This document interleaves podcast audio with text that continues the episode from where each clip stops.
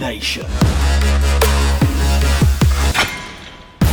Providing you with the practical tools and expert knowledge to optimize your strength, health, and mindset inside and out. With your host, Steve Katazi. The last thing I thought this podcast would ever turn into is a political debate. That's not what this show's about, right? It's about helping you be your best. But here's the thing food is political and emotionally charged, albeit we don't often stop to realize just how engulfed food actually is. The reality is, food availability, production, and choice has been a driving force behind a lot of our historical disputes and conflicts. However, it does feel that the debate around food is reaching fever pitch. And this is largely driven by the popularity and well organized messaging of the growing vegan community.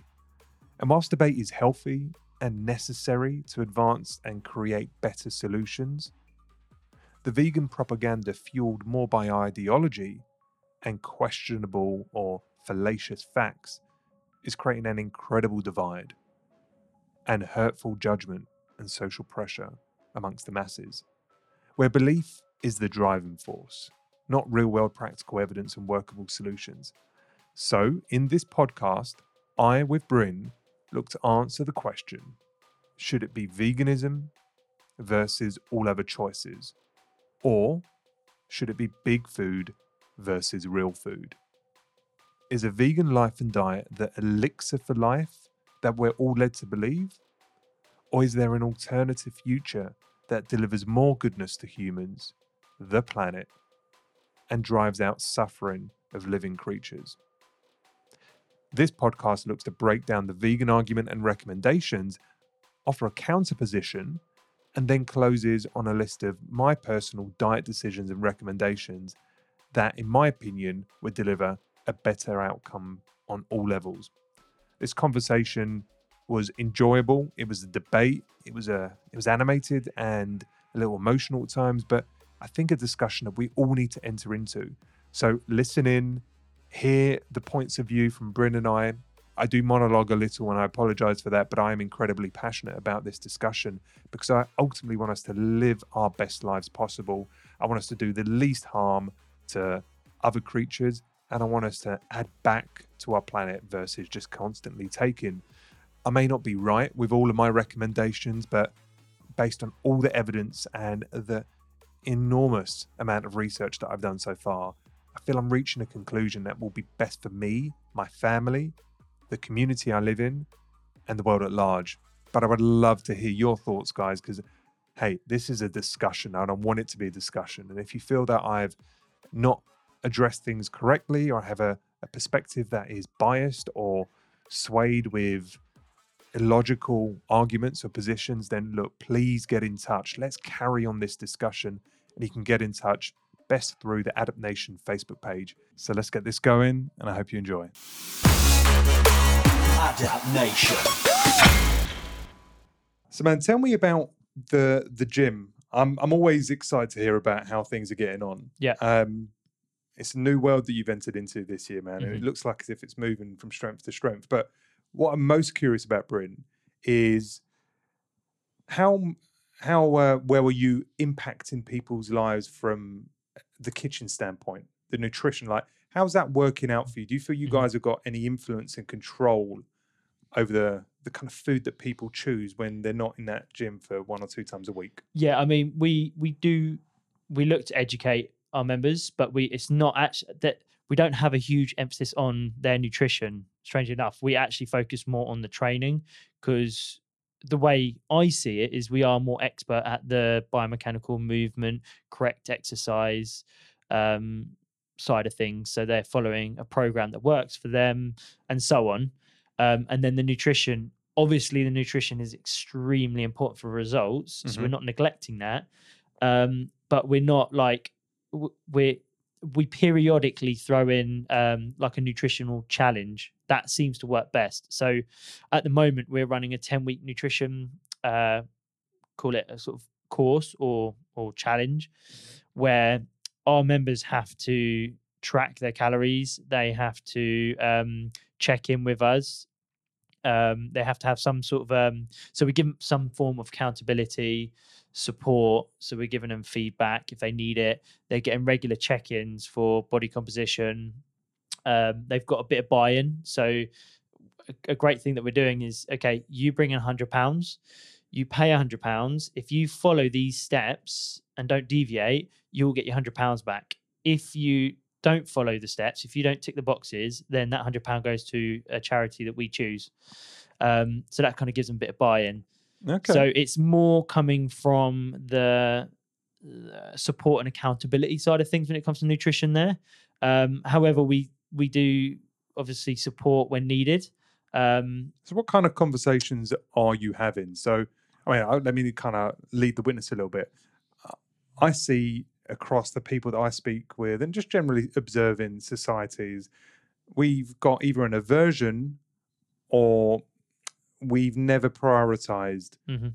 enough protein in our diets in what is largely a plant-based Yeah. diet for everyone whether you say you're plant-based or vegan or vegetarian or just a normal diet most people are plant-based because the majority of our foodstuffs come from you know wheat corn soy potatoes rice sugar coffee Mhm. cocoa and then some of the more traditional Yeah, yeah. vegetables like you know Yeah. the broccoli and so forth so do you ever have discussions oh no i'm sure you do but what are the challenges around protein do people Yeah. feel comfortable with the kind of targets you set Uh, typically, most people struggle to hit their target. So this is where then we we've started moving into like individualizing each person's diet and giving them um, support one on one. okay Um, because I was talking to a, a client, funny enough, today about protein, and she's uh, full on vegan now. She, in order to hit her protein goal, it's a shit ton of volume that she's having to to eat Yeah. in order to hit her protein.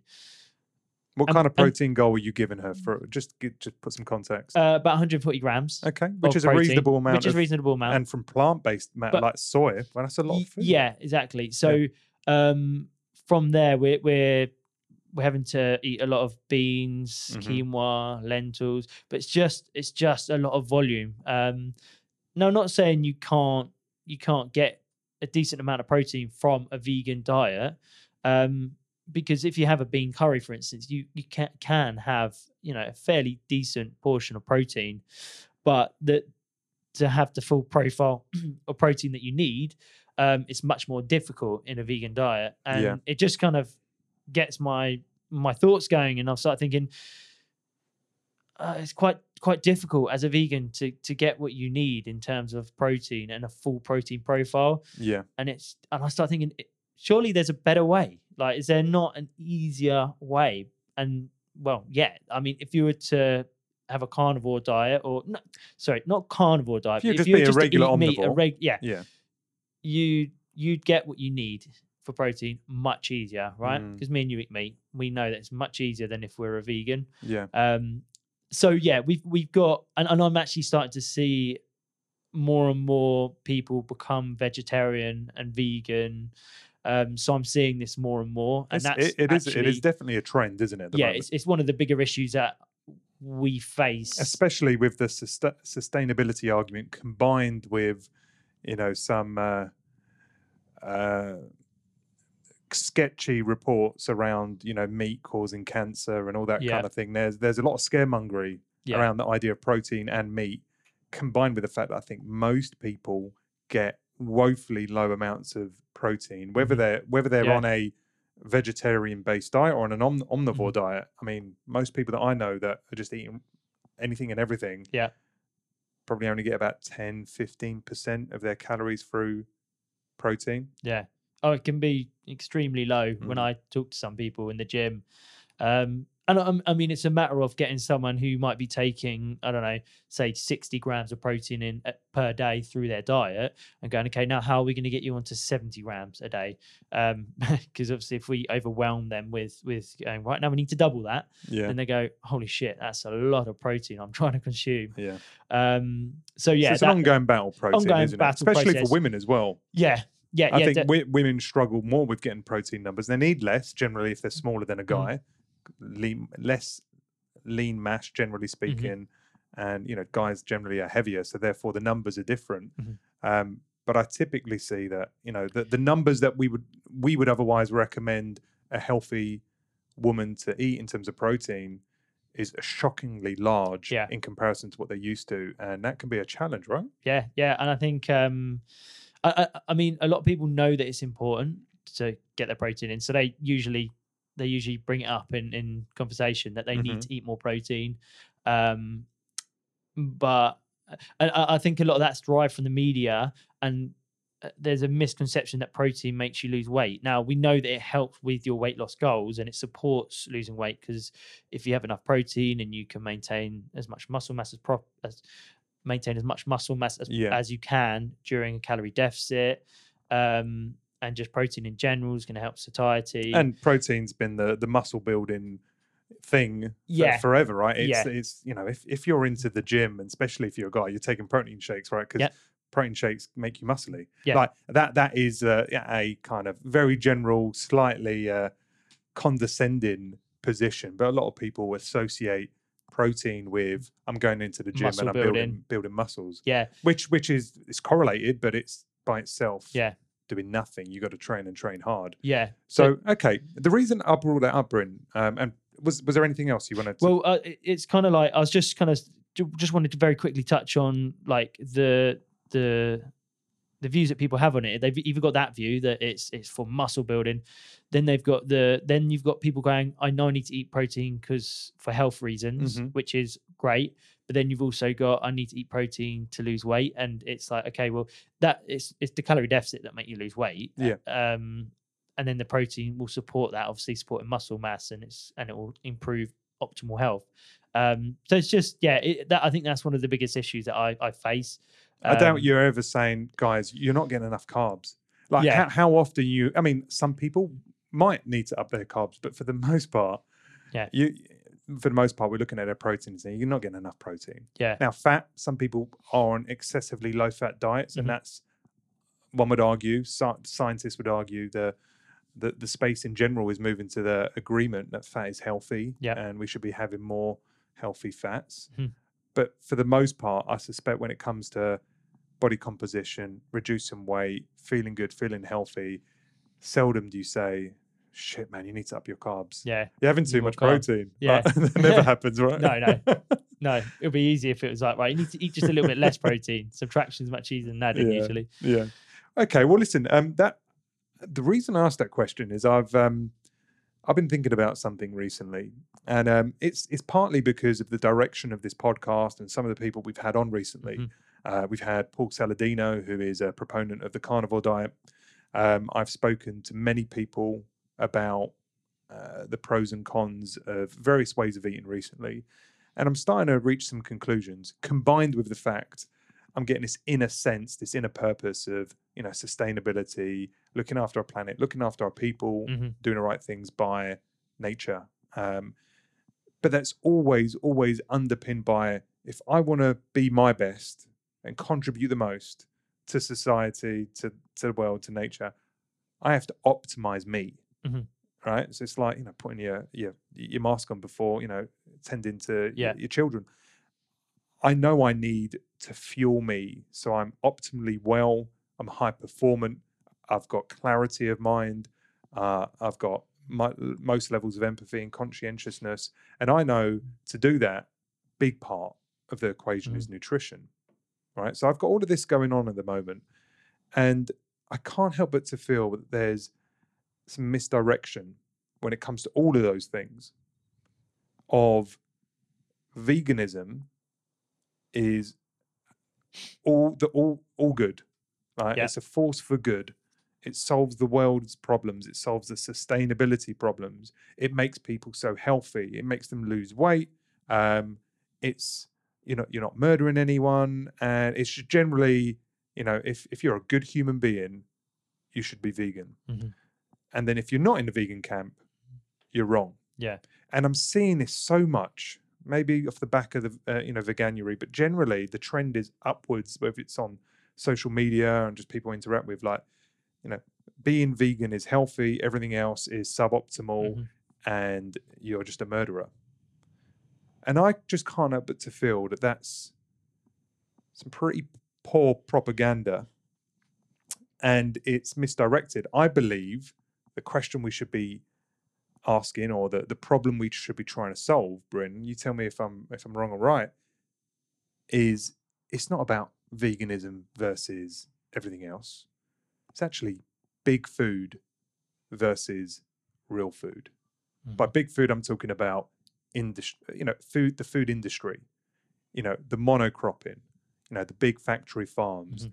the huge factories producing food, like mass production. just ma- yeah. mass production. You know, as we walk into our supermarkets and see unlimited choice and huge packaging and lots of waste through that system, Mhm. that for me is the problem. The problem for our healthcare system, the problem for our growing epidemic of obesity and chronic diseases and autoimmune conditions, um, the problem as it relates to looting our world, Mhm. taking nutrients and taking value from our world. I don't think it's about veganism versus everything else. I think it's about big food versus real food, and that we should all be lobbying together to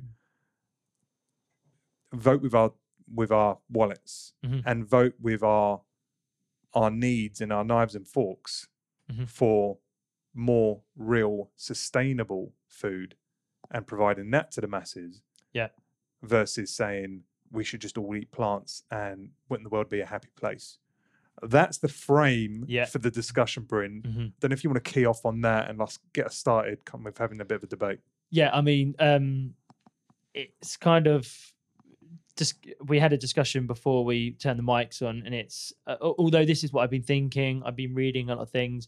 You actually pointed me in. Um, so, so f- l- first of all, about uh, I don't know if you asked me maybe a year ago, not long ago, what is the optimal diet for health? I probably would have said vegan diet, right? Just because to me it was plant based. You get all your macronutrients and so your micronutrients, everything you need, you will get from a colorful plate of food, Yeah. right? Um, whereas now I've looked at both sides of the argument, um, and I know we're not vegan bashing today. We're not we're not trying to put veganism in a bad spot or anything like that. But it's just looking at both sides of the argument and going, okay, well, what what is this? What's going on?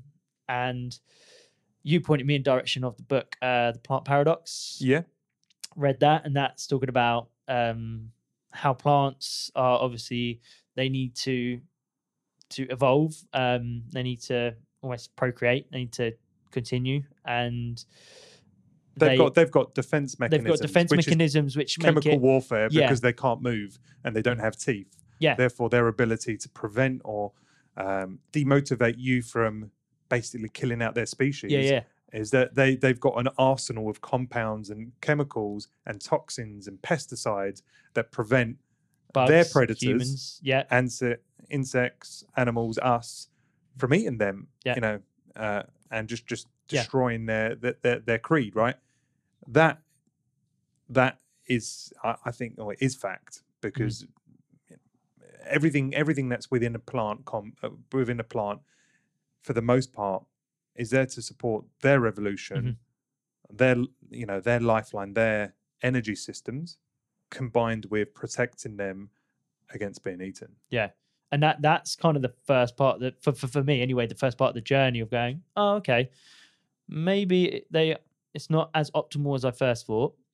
So I started looking at things like that. And then and then obviously now we're starting to discuss things like the ethical side of things and how actually is it best for the planet? Is it best for our bodies? Um and it's not quite as it seems. Obviously, Mm. we're going to touch on all of this through the discussion today. So, yeah, I mean, I find this super interesting. Now, you were saying real food versus big food. Could you kind of like go through that a little bit more in depth so we Okay. understand kind of what you mean by real food versus yeah so I- food? it's really it's a matter of um you know as it you know if, if you buy something and it's got a nutritional label Yeah. and it's in packaging Mhm. there's there's some element of processing for the most part if it's out from the ground or, or, or, you know, from the abattoir, then it's real food. And and that really is it's really straightforward. Like Mm. before mass production, before um, huge processed factories came into the into the frame, what did we eat?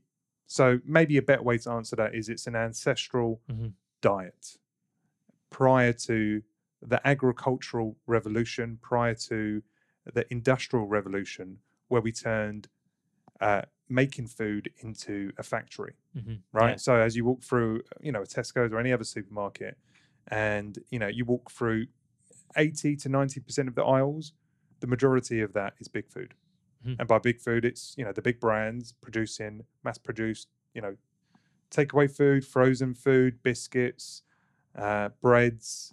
You know anything that's produ- everything that's mass-produced and it's got a process. It's it's in, made within a factory. Yeah. I would argue that not necessarily all of them, and they're they're, they're not all on the same uh, playing field. Yep. But for the majority, there's there's too many carbs being consumed in our diet. There's too many refined sugars consumed in our diet. There's too many ingredients that support shelf life or um, addic- you know just the addictive qualities or coloring or to make it smell right Mm. or to mask the blandness of a factory process. They Yeah. put things in to make it taste good. Like there's so many processes that have to happen for a factory to mass produce food in a way which is palatable, us to eat it. Yeah. interesting, enjoyable, and addictive, and more importantly, can can go from factory Mhm. through distribution to supermarkets to our plate without going off. and we, and, we, and we've got to look at what's driving this right so we've got to look at okay well is that are they are they producing this food because it's optimal for our health or, or are they doing this because it's good for business Well, I would say if you if you rewind even further, Mhm. you know, um, countries, nations, governments, uh, any empire or you know political mass Yeah. has always been always been driven not by the individual but by the the mass of people you know the the country right Yeah.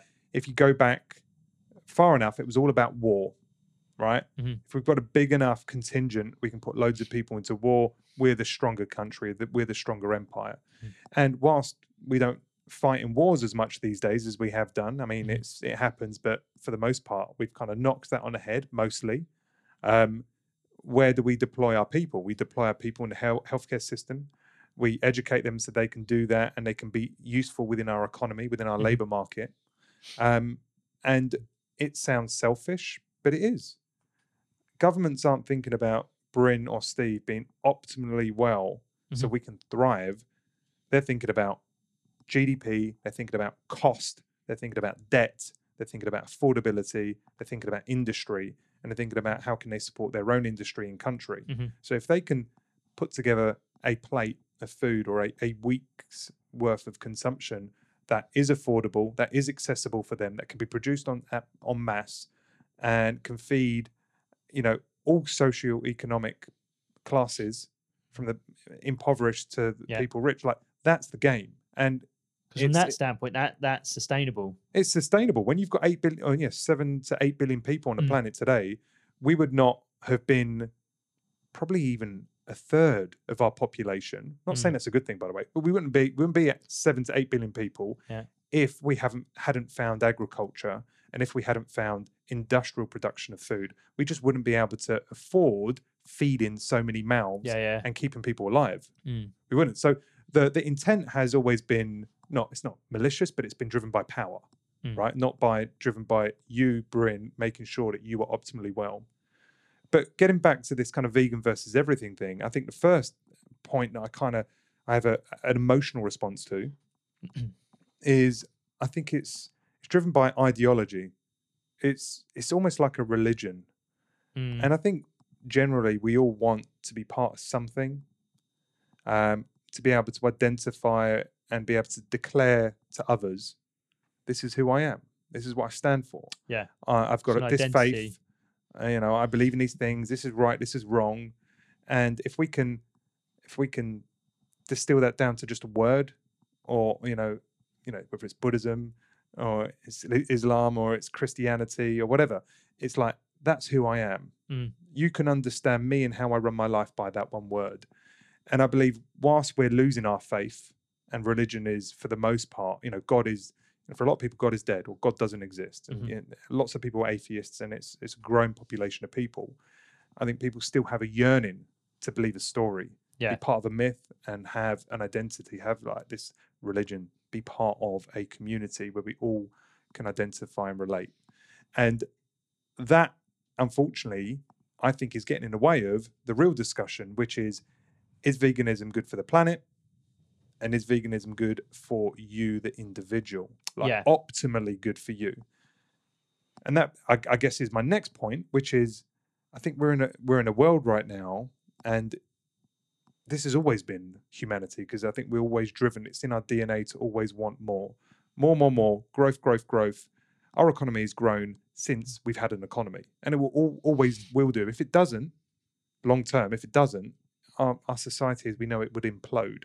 Mhm. So we've got this yearning for more, and capitalism is is why we are where we are today. But it's also the problem with our food system because there's this need, this almost greed for this capitalist abundance that I don't just want some food, I want all types of food always available, and I want a hundred choices of them available Super convenient. 24 hours a day, Yeah. 365 days a year. Yeah. And we've gone from this notion of, you know, people ra- having rations and having not enough food and people dying through famine to now going like everyone, like more people die from overeating than they die from famine Yeah. by a country It's mile crazy. across the world today. Yeah, we yeah. are we are eating too much and dying, not eating too little and dying. That's fucked up, and it's fucked up because we've got this desire, this innate desire. Is like I don't want two choices of cookie. I want a hundred choices. I want to be able to pick any flavor, variety, Mm-hmm. size, or shape, brand that I wish, and across every food I want, I want to have all those choices. Mhm. I want twenty. I want. I want a hundred different yogurt flavors.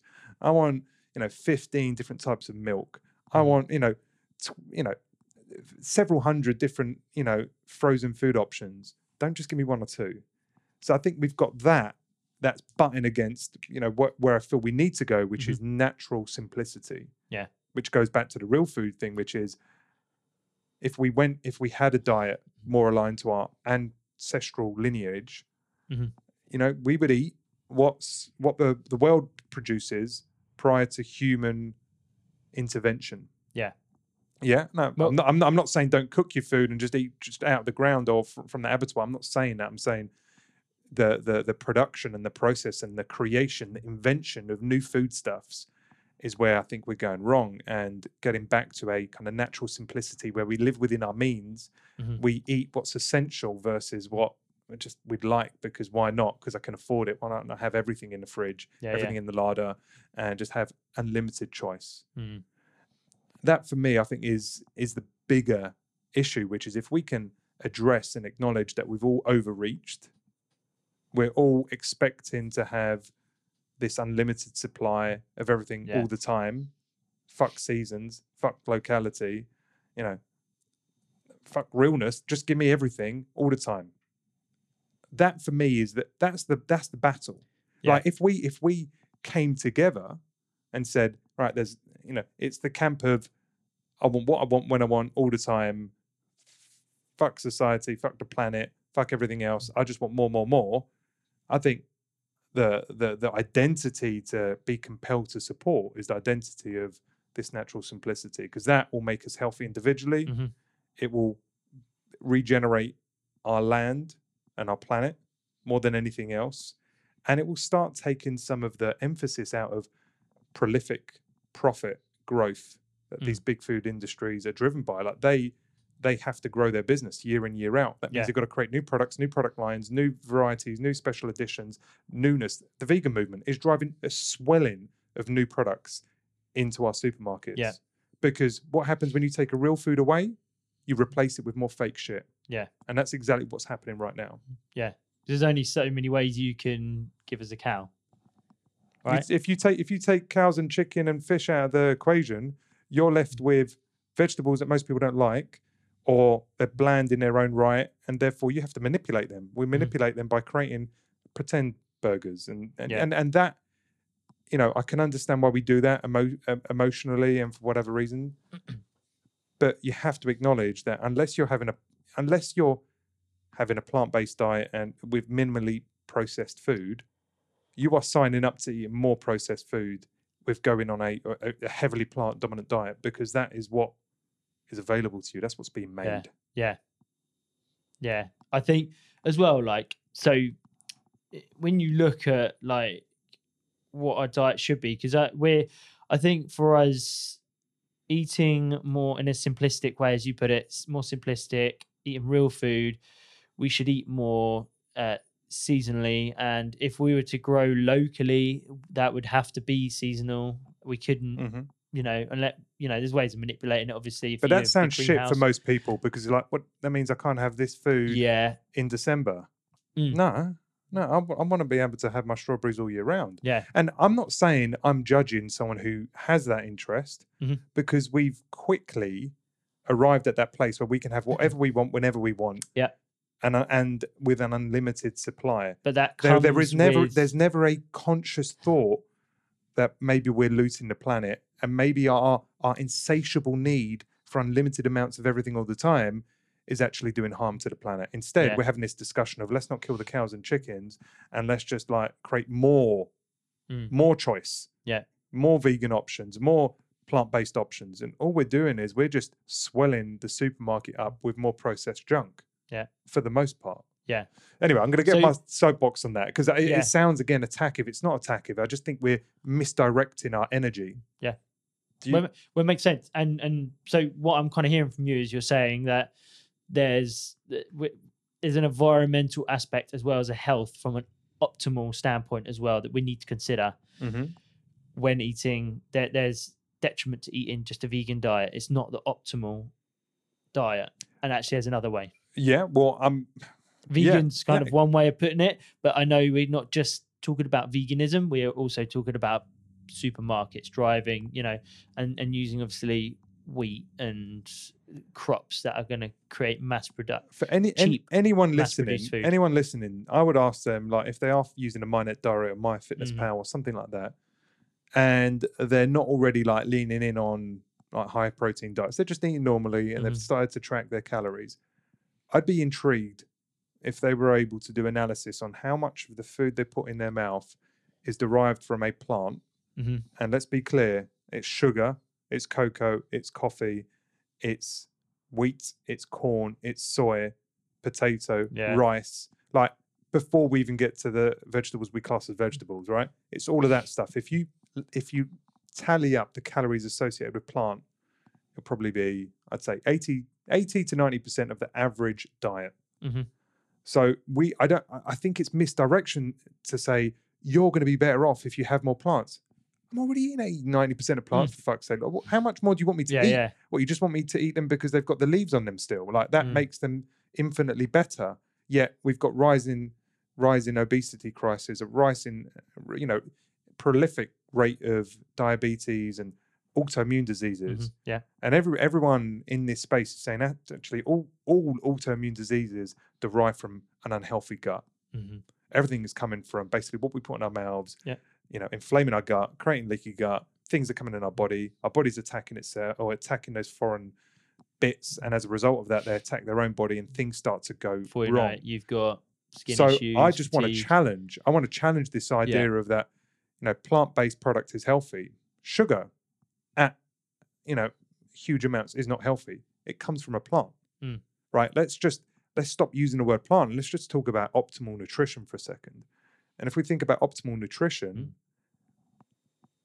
You know, it it goes without saying that optimal nutrition should be about eating eating the right nutrients that our body needs in order to do all the various processes it does and getting those nutrients in the most bioavailable form in the right ratios Mhm. and without toxins like that's the ideal right Mhm.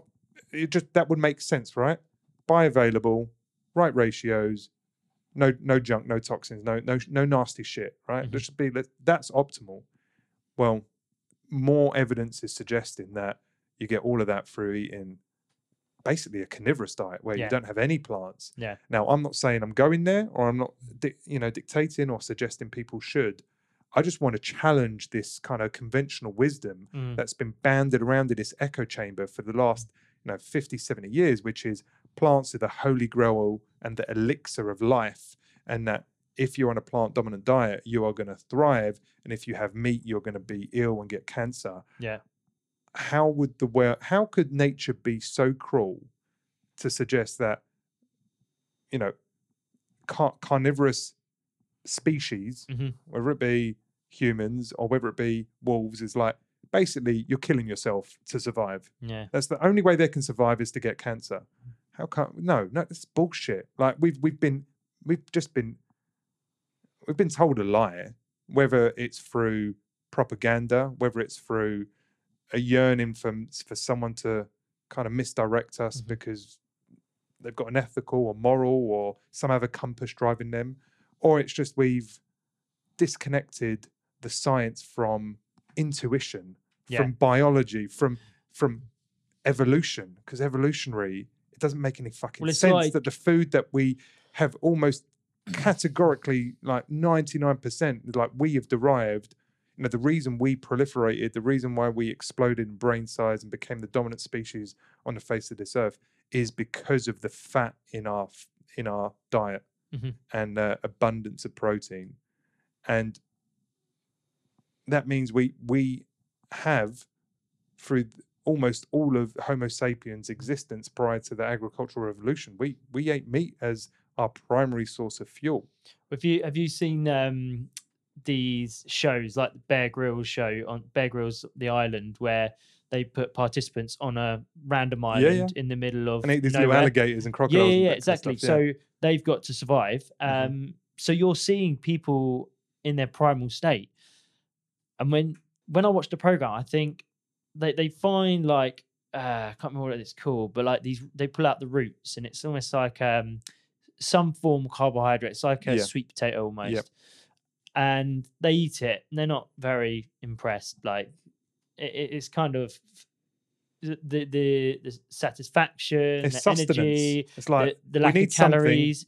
It's yeah, it's, it's not it's not giving them what they need, but it's it's kind of helping them to survive. and then they get so excited when they catch And a then they catch uh, a little um what are those little like crocodiles alligator or called? Yeah, crocodile. can't so, so they go hunting, they catch that. You you see their faces I know, man. when they when they bite into it or when they bite to a fish, right? yeah They cook it and they start eating it, and they're what's that and about I'm huh? thinking, whoa, like surely that is like a prime example of Yeah, a very yeah. primal um state where we're we're being exposed and actually you're so right man you see what I mean? in, Like in it's- those little deserted islands, there is no monocrop wheat fields. Yeah. There's no agricultural plantations. Like, what have we got? And there's not a, a it's not an agrarian Mm. island. It's an island just made of nature, like you know, plants, trees, Yeah. and animals roaming.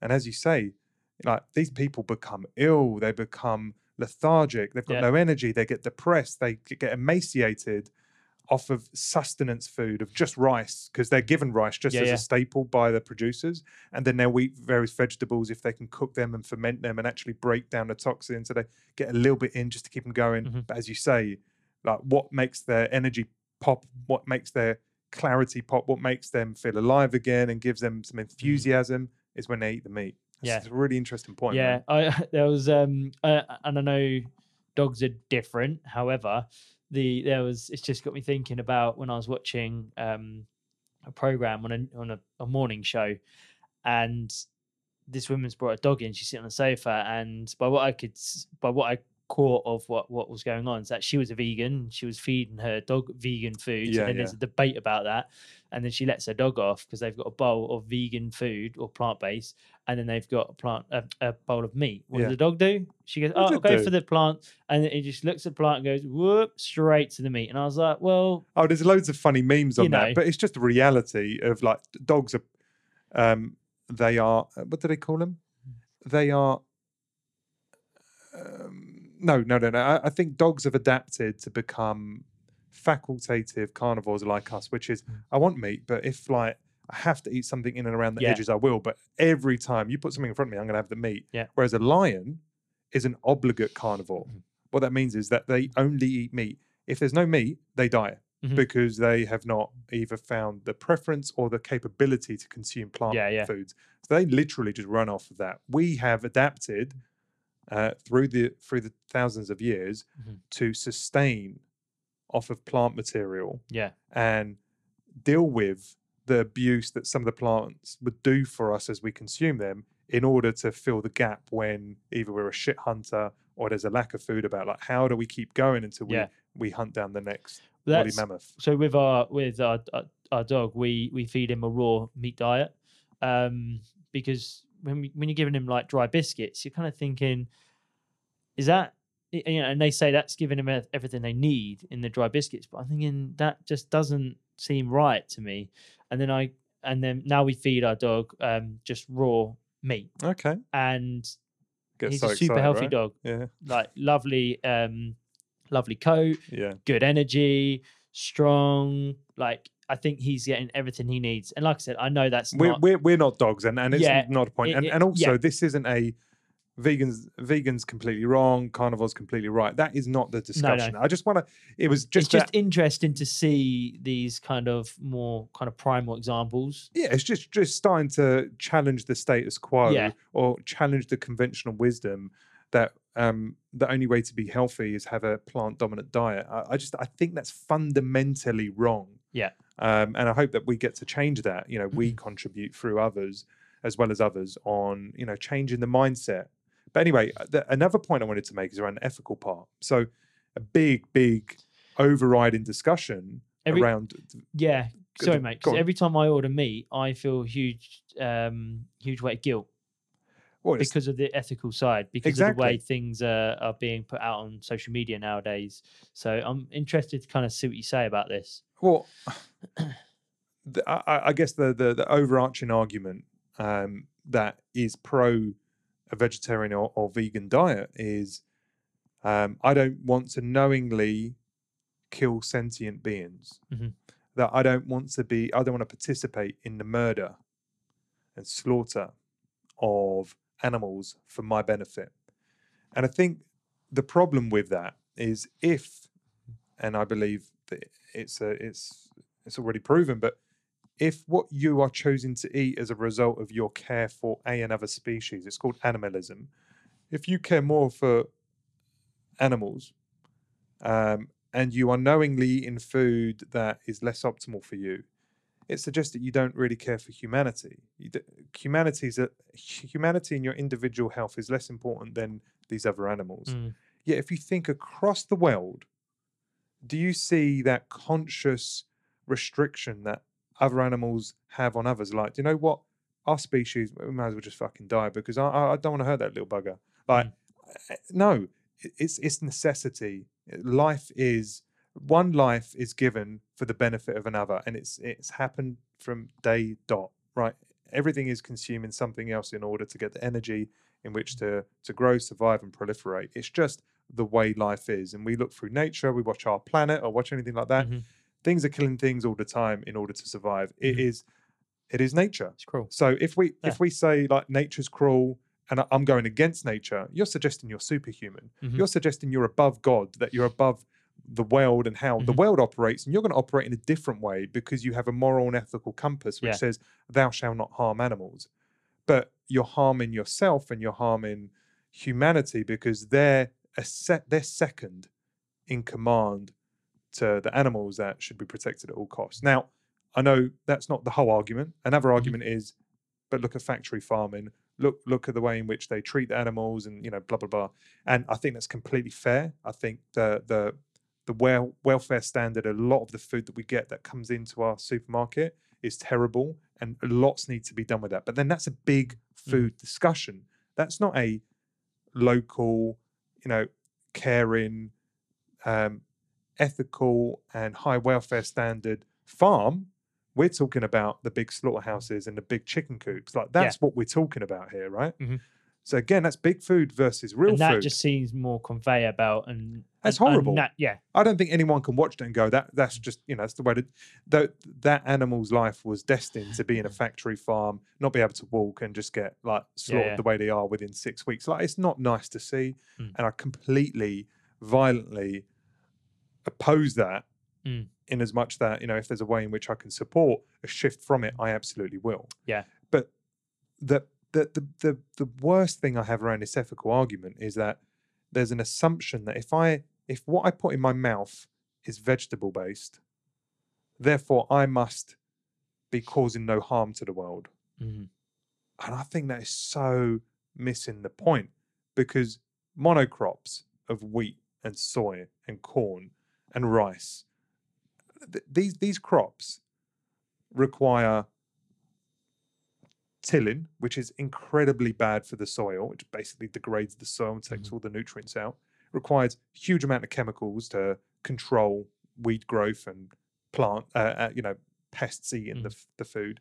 There are thousands, millions of little creatures that die as a result of that monocrop.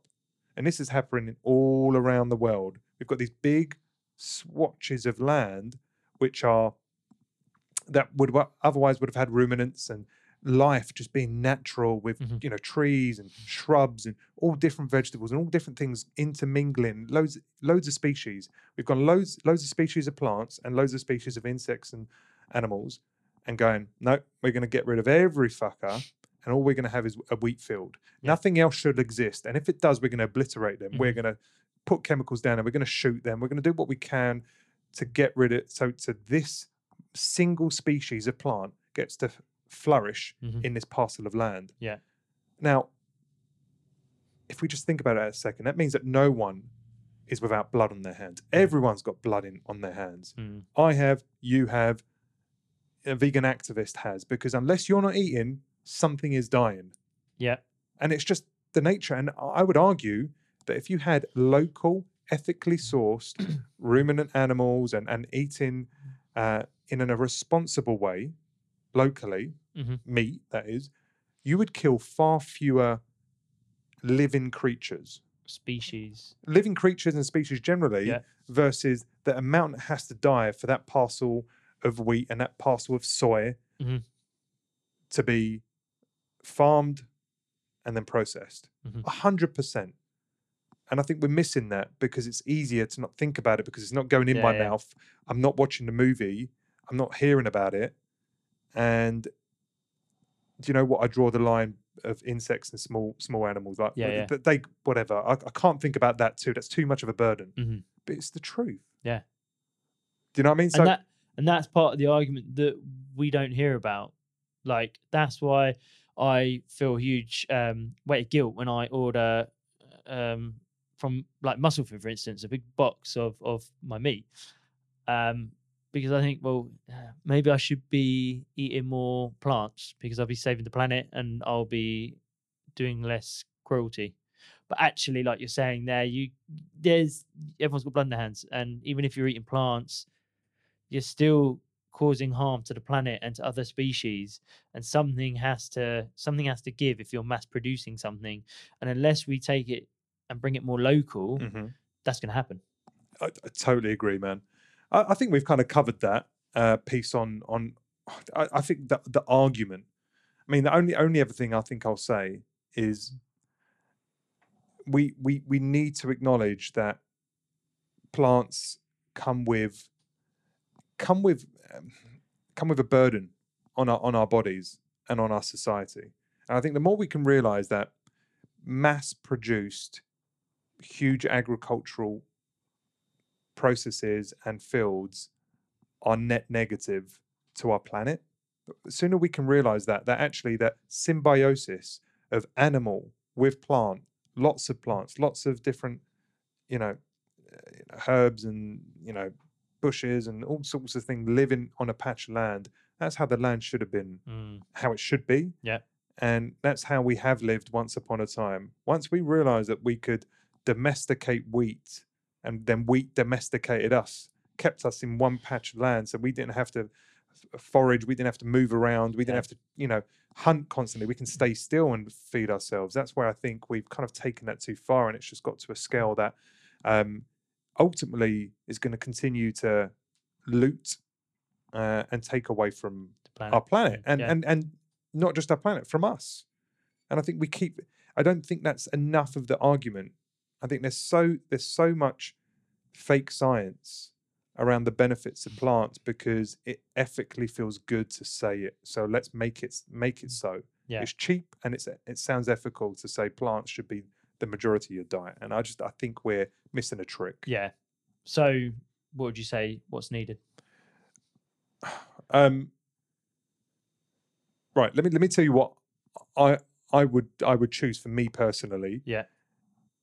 This is caveated, Bryn, because we uh, we've all got different priorities. Mhm. We live in different parts of the world. We have more or less money, and you know this all plays into it. So I'm not suggesting what I'm about to say is super easy for everyone, or even possible in some parts of the world. Mhm.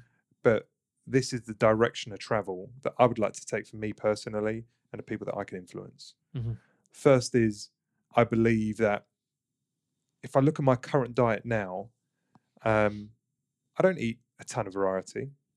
I get a, I get a diverse, hi- highly nutritious, nutritionally In dense terms of diet nutri- yeah, nutrients. Yeah. but so, I, I don't I don't have incre- you know our, our food bill is expensive because of the choices we make, not because we have lots of different foods.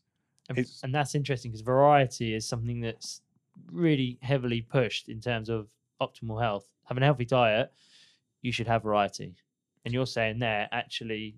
No, I'm, I'm I'm not saying like having just one one product for the rest of your life is the way to go. No, no, but what, what I'm saying is, if you just think about walking, uh, we, we've got so used to this idea of, as I say, instant, accessible, huge choice, available 365 days of the year.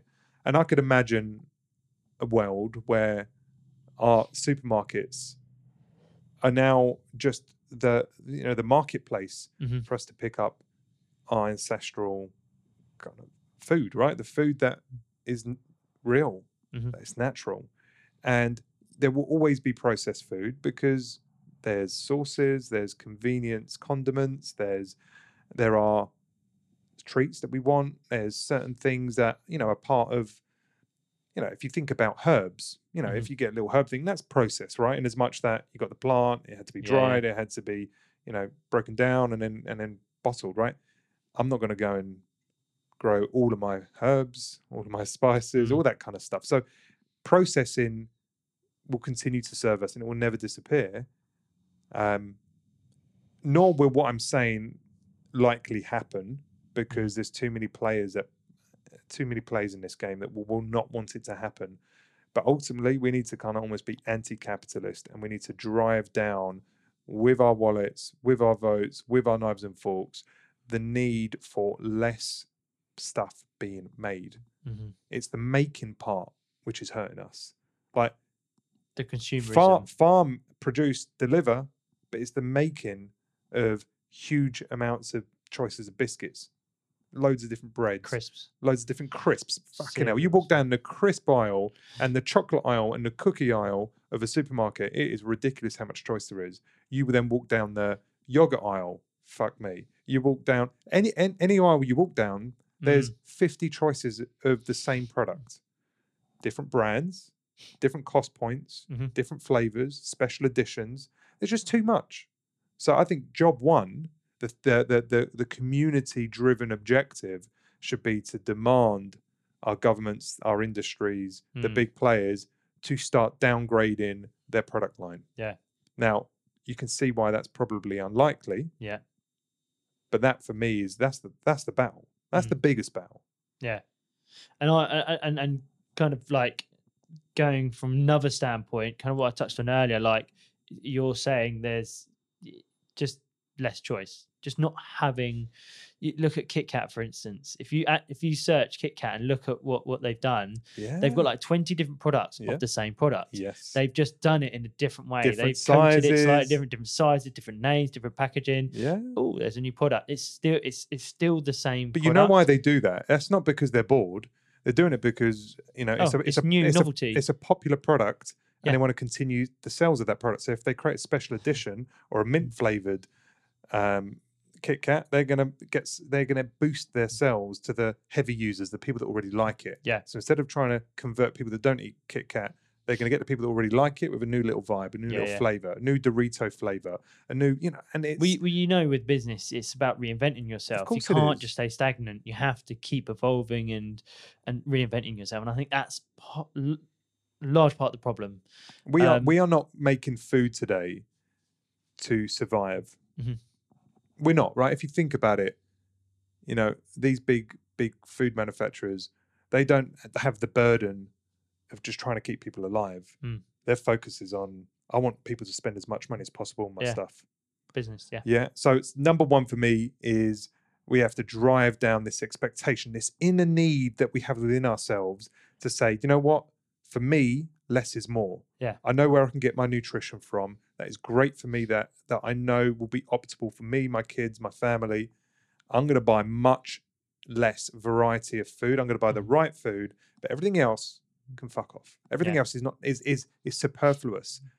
And if all of us, you know, corral around, you know, the meat aisle and the veg aisle and buy mostly real food, Mhm. well, the market's going to have to change. Yeah.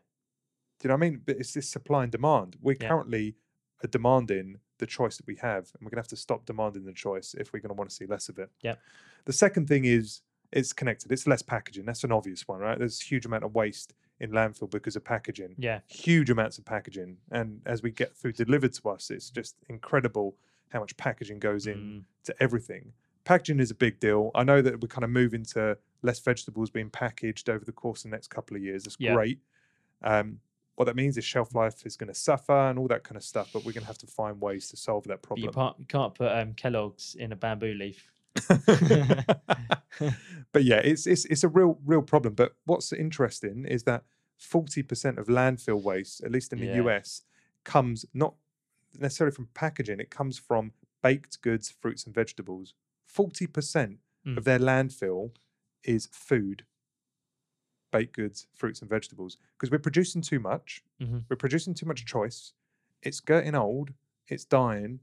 And what's what, what then goes to the landfill is that food that we haven't bought yeah or that we didn't eat in our fridge, plus the packaging. You can see where the waste is coming from, plus all the cost, the industrial cost to manufacture those foods in the first place. yeah And you can start to see like there's that's where the problem is. That's where the cost is. and the cost on the earth obviously we don't need as much as we're consuming because we're actually wasting a lot of it so And we're just loo- looting this planet yeah because we, we want to have unlimited choice. Mhm. Like I kind of want the supermarket to be massive and to give me this sense of if I ever want something, it's there. yeah but I don't buy it. I've never bought the product, but Mhm. it's good to know that they've got 50 varieties of olive oil infused with different flavors. Should I want it? Mm. Because I I, sh- I deserve it. Mm. Liberty, Yeah, free yeah. choice. Mm. Bullshit. Um, more local and se- seasonal. I think we've covered that, right? I mean, it's going to require grassroots, uh, you know, farming. It's going to require more organic, more ethical. Um, it's going to require, you know, land being reprovisioned to deliver people locally. I think it's not capitalist. It's not serving our kind of scalable needs and our our profit needs. But I think we all know that if we could eat more locally, it would and be that- it'd be better for us. Yeah, I mean, yeah, there's a detriment to our health when we don't eat seasonally. Our our body responds to foods that are being eaten out of season, just because naturally there's a there's a natural rhythm that our body follows. There's we a are in growth season and there's a kind of regression season, and we, we, Yeah. we're always in growth. yeah, yeah, yeah. So there's that. Then Mm. um, I've kind of kind of labeled this. I think you kind of know this. I, I feel that there's we should be having more meat, not less. I think we should not be, you know, as a society moving to no meat. That's convenient. It's great business for lots lots of companies, but it's not good for me as an individual. If I care Yeah. about me as an individual, I care about my wife and my kids. You know, my decision is more meat, Yeah. and not just meat though. I'm talking nose Yeah. to tail. So and that that's less wasteful because you're eating the whole thing, right? Exactly. Yeah. So you know, I, I'm not a fan of offal and like you know like liver Mm. and kidneys. I've never have been, but I'm going to push myself to to find a way because it's cheap. Yeah. As you said, there's less waste. So that that's the kind of ethical part Mm. covered, but more importantly, from a nutritional perspective, Yeah. they cover all, any holes that a, a a mostly meat dominant diet would otherwise have. Yeah. Some great nutrition in liver, incredible nu- nutrition Yeah. in bone broth uh, you know, the collagen and all that kind of Yeah. stuff. So I'm kind of want to play with that a little bit more, and I'm feeling good as I'm doing it. And I, I I feel optimistic in terms of like this is now starting to come out. I think there has to be this movement where people are eating more processed goods, and on the other side of that, then it then there's another argument which we're saying is actually that's not optimal. What is optimal? And then we'll obviously start talking about eating meat, and then we start looking okay nose to tail, and then that offers your body everything, and So- it's more environmentally friendly. I, I'm I'm all for anyone that chooses to eat however they want. Yeah. If if if they're if they're following this principle of not supporting big food and in, instead supporting local produce and supporting sustainable, ethical uh, way of producing food, whether it's plant or, an, or Mhm. animal, I'm all for whatever diet you choose. Now there might be a difference between what you're going to thrive on and what you're going to feel okay on Mhm. but you're always going to feel much better than eating a processed crap. So individually, you're making a better choice, whatever whatever direction you take. But as long as you know, again, the, the frustration I have with this this kind of vegetarian or vegan movement is the shelves and shelves of ve- of of vegan or plant based processed food Mhm. that's filling the hole of taking something out that people used to eat, which was the meat Mhm. or the dairy, and uh, that you've got all these other fake products that are trying to recreate that experience. And even Yeah. if they're not recreating the experience, which most of them are, like Beyond Meat and stuff like that, the way to make that tasty and edible, and you know whatever, it's just look at the look at the look at the ingredient list Oh, yeah. of any vegan packaging of like any processed food. It is just the, this huge long list, huge 100 list of like ingredients hundred back. ingredients. Yeah, yeah. Whereas how much how many ingredients are in a piece of meat? Yeah. Do you know what I mean? And Yeah, I, yeah. I just think we're missing the you know the wood for the trees, Mm. and um, I think that, that that's a big point. Um, I would say more fat. I think that comes with eating more meat, but Yeah. generally, you know, we've had this huge aversions of fat. It was a huge lie, huge lie that you know was from driven through bad science and ego and politics and people just wanting to be right versus asking the right questions. Our hormones are made from fat. Our, our our brains are almost exclusively fat, and our body needs fat in not just our adipose tissue, but in our brains and through our organs and hormones. So if you don't get the right Yeah. fat, you become the fat you eat. Mhm. And there's uh, incredible studies that say like if you do biopsies or if you look at the cells of people that have a really crap standard diet, they'll find omega 6s, which is that pro inflammatory oils in their brain and in the cells of their body because we need the fat because this is the it's the backbone Yeah. of most of our body. Mhm. So if you're eating the shit fat, you're going to be made of shit fat. Yeah.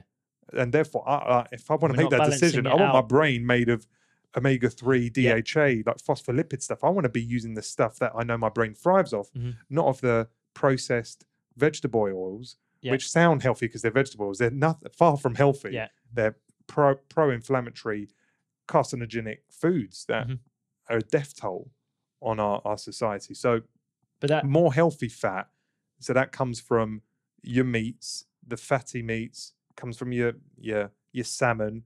Uh, It comes from eggs. olive oil. It comes from eggs. It comes from coconut oil. Yeah, like nuts, those yeah. things. Butter has been villainized. Butter's great. I have loads of butter. I have loads of eggs, and I feel amazing. Like Mhm. literally, my brain is on fire. And how could how can my brain feel so good and it be so bad for me? Like it just doesn't make sense, man. Mm. Yeah.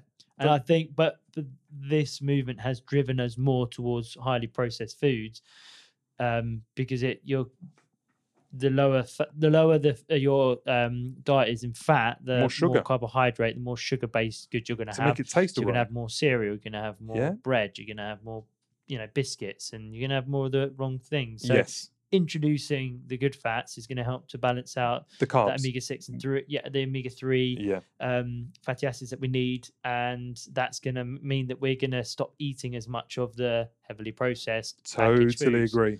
Right, because if you think about sus- uh, sustainability or just maintenance of a body, you need X amount of calories to support the lifestyle that you lead, right? Mhm. And you know, we we by hook or by crook will have enough food, Yeah. generally speaking, and most of us have too much food. Um, but the balance of avoiding fat, now avoiding m- protein because you're scared of eating meat.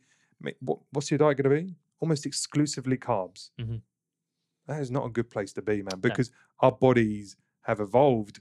And you know, I'm, I'm not like a keto head, but our bodies evolutionary have been mostly leveraging ketosis as a means to fuel our body. The carbohydrate glucose fueling has only really been a recent phenomenon hmm. as we started introducing carbs into our diet in such huge quantities. Yeah. It is not the healthiest place to be. Hence the reason we get so much insulin resistance, we're getting so much diabetes, we're getting so much, you know, issues with our hearts and stuff because glucose is a toxin at volume in our blood if we can't get it out. Mhm. And when you have too much of it and it's in constant supply, you are literally ripping up your arteries. Mhm. So the next thing is less sugar, less sugar and less less less carbs. Mhm. I'm not going to say to anyone that they should say like do no carbs and just be a keto guy. I'm not not saying that. Yeah. But when your diet's 60, 70, 80% carbs and refined carbs and sugars, We need to look at that balance. we need to look at that because it should be it should be probably 20%, percent Mhm. 25%, not the healthy 60 to 70 that we're told. It really shouldn't be. And I would, you know, that's the direction of travel I'm going. I'm having less carbs and I'm feeling better. Yeah. I don't think I would ever go to a purely kind of ketonic state because I love my food. Mhm. And, you know, I've grown up 38 years enjoying the foods I eat. Mhm.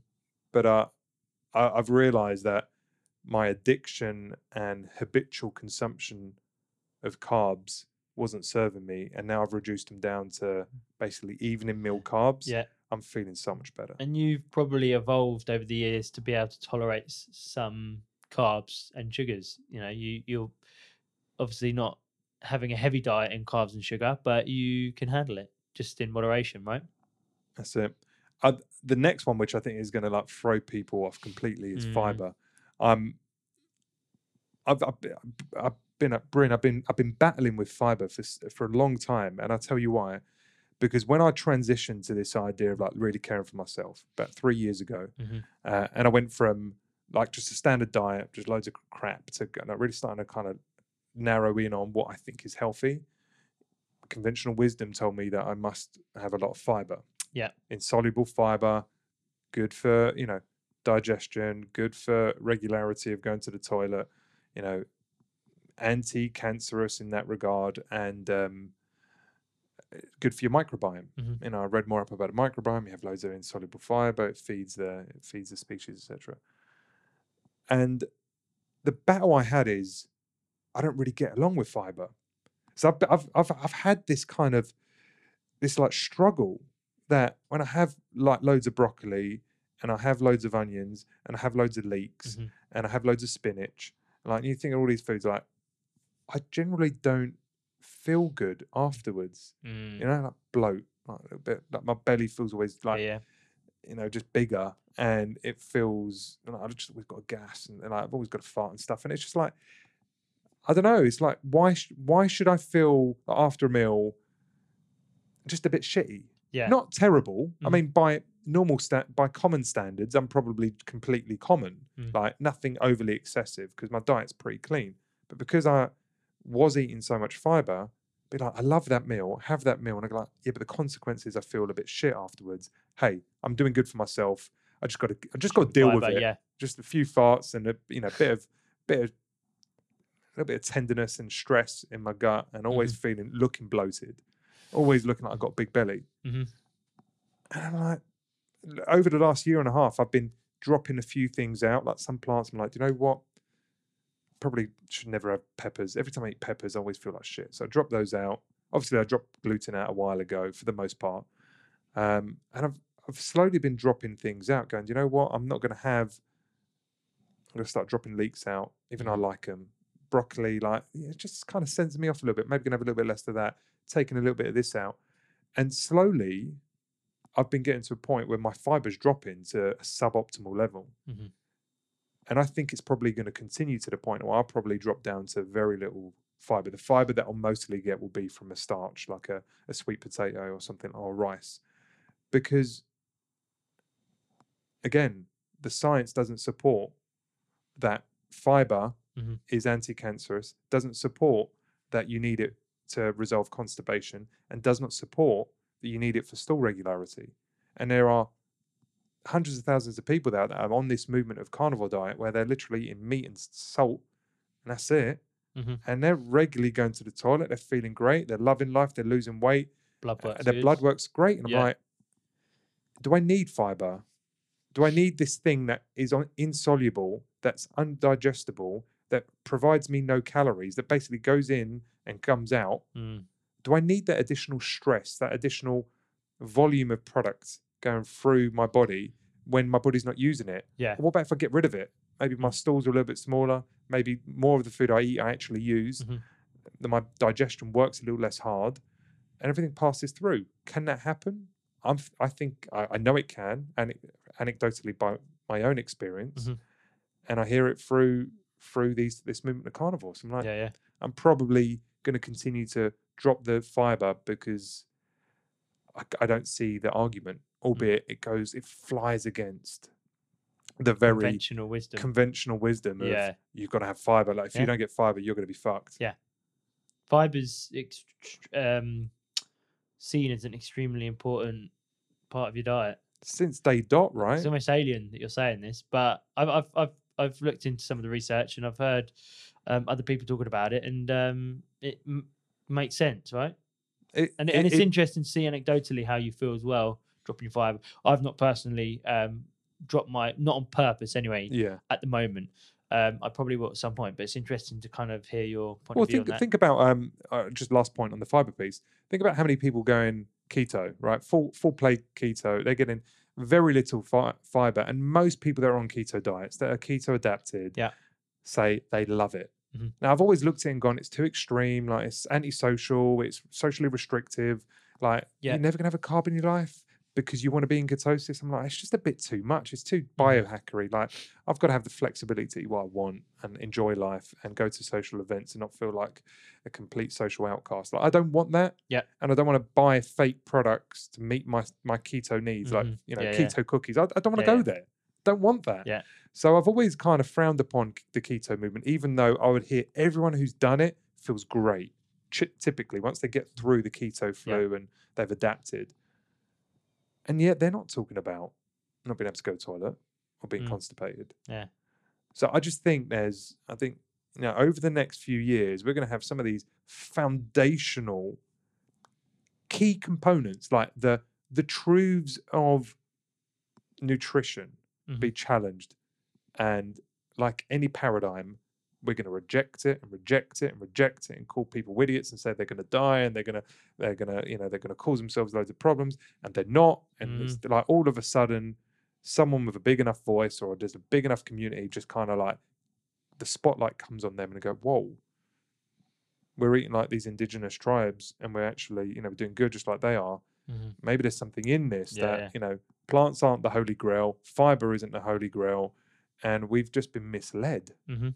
You know? Yeah, I that's think that's me. I've i've monologued so much on this session man. Sorry man. I just Yeah. I, I feel quite passionate about this chat. Yeah, well, I, I I wouldn't say I'm an expert on on this field when it um I'm not as much of an expert when it comes to nutrition, but um I have been looking into and listening, reading, you know, a, lot more to the other side of the story in terms of like a carnivore diet versus a plant based diet, um and I find it super fascinating. Um, hence why you know just letting you just continue with your monologue. yeah, but it to me it just makes sense.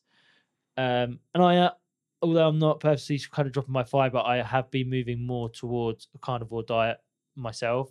Um, so I am typically just eating more meat, and I'm just adding things in like um, more pate and things like Mhm. that. Just trying to trying to start thinking and changing my diet and changing my thought process on uh, like how I view my diet. Mich- um, michelle's been on a carnivore diet like she full on carnivore or Uh, like how, how does that full, look? full Like- on carnivore for about three weeks. She had a couple of interrupts because she had social events, and like she's probably in her fourth week now, and she's um she's now starting to flex a little bit because I had the chat with Paul Saladino. We talked Mhm. about some kind of net neutral uh, vegetables that are probably not going to uh, don't seem to have any associated kind of large toxin Negative or kind of negative impacts. impact. Like if you kind of if you want them, you can add them in. It's probably not going to do you that much harm, Yeah. other than the fact you won't be in a ketosis state. So she's starting to flex a little bit, but you know, she's got no issues with either going to the toilet. She Mhm. said like she's got zero gas. Like she's she wasn't a gassy person. Yeah, yeah. She's like, I literally don't have any bloat or any gas ever. Mm. And like for me, that's foreign. It's like what? that's that's, doesn't Yeah. sound right. It's like literally, uh, there's nothing. And yeah, the, Wait, Which could almost seem a little bit odd considering that, you know, a carnivore diet, surely that's harder for your digestive system um, to digest. But so, we're so we're led to believe. So we're led to believe exactly. Yeah. So that that's kind of my thing is like changing your thought process on on But what the- we believe. the point the point I wanted to make with Michelle is that she keeps butting against her kind of a like her conventional wisdom, this kind of like quote unquote intuition, which Mhm. says, I'm eating this food, but I, th- I feel that it's wrong. Yeah, And I'm like, do you feel that it's wrong because your body's saying it's wrong? Or do you feel it's wrong because you've been told that it's wrong? yeah. It's more Forever. emotional. And like, you know, we, we explore this almost every day because Yeah. it's still very real and raw for her. And she's come into the conclusion it's being driven driven through how she's been um how she's been educated Yeah. through through the media, through nutritional guidance, through just general general nutritional discussion Mhm. over the last 50 60 years is like that's that's health that isn't health. And she looks at her plate and it looks quote unquote unhealthy Yeah. because it's not colorful there's fat on the plate Mhm. there's meat on the plate there's not much else. And Yeah. she's like oh, i don't know man i just like i'd hate to think i'm doing myself harm. But we know there's no toxins in the foods that, that she's eating. We know the science to support the negative impacts of these foods on is not there. And the science to support allergies sensitivities autoimmune conditions on plant-based food is so Uh, she's get she's becoming more comfortable with it but the instinct is to say there's no fiber there's no color there's no Mhm. plants this has got to be wrong Yeah. Well, I think the, the other the the other thing to consider as well, which we haven't really touched on, is the quality of the food that you're eating as well. The Mm. quality of the meat that you're getting, like say, there's no toxins. It's not pumped full of antibiotics. So it's looking at what what quality. If you're if you're going to go on a carnivore diet, or if you're going to just you know balance out your um your diet, redistribute your calories yeah. Yeah. Are are you looking at the quality of that as well? Because obviously, if you're going to go and get go to a large supermarket, you're probably going to get meat that's mass It's com- produced. completely fair Um, yeah So I think as well, like having a look at, at, at Michelle's plate and going, it's all good quality food. There's no crap in it, um, and it's offering your body everything that it needs. And but but it's it's really difficult because it's challenging our belief system. We have these Yep. beliefs, and and that I feel that personally, same as Michelle. Like when I don't see a colourful plate, I'm thinking straight away. My head goes, "That's not healthy." it's not right yeah But I know it is. But I'm, I'm, you've been I'm told, that been anyway. told So to eat your veggies from like day one right yeah, and um you have know, I we- had my five? and and and the funny thing is we have to force vegetables onto our kids Mhm. our kids don't want them they never want them no kid has ever gone shitloads of veggies please it's always something we have to like build up their tolerance and their Yeah. willingness to and, like if you get them to eat broccoli 20 times and eventually they'll they'll they'll deal with it Mhm. but then again is that like is that is that not saying something it's Mm. like what do our kids are more likely to eat if you don't try and control their decisions yeah, and I think the more you let let nature tell us what we should eat, yeah, the more nutritional goodness and wisdom comes out of it. So I think Mhm. that's my last point on that, man. yeah, Cool. All right. Well, look, I think that covers it. Yeah. You know, the point, and, and this has sounded like a car, a vegan versus carnivore thing, and it's because I, I guess it's all fresh in my mind, but it isn't. Mhm. Getting back to the getting back to the the leading question i- is was should it be veganism versus everyone else? Either in the good camp or you're not. And with that comes judgment and ridicule and you know ethical judgment. You're a bad person, you're a murderer, and you're not looking after your body, and like you know you're selfish, and you're going to kill the kill the planet, and kill everything else. Like you know, just like get come come to the good side hmm and have argument that just proliferates all over social media and face to face because it's so fueled with emotion. And instead, is that the right argument?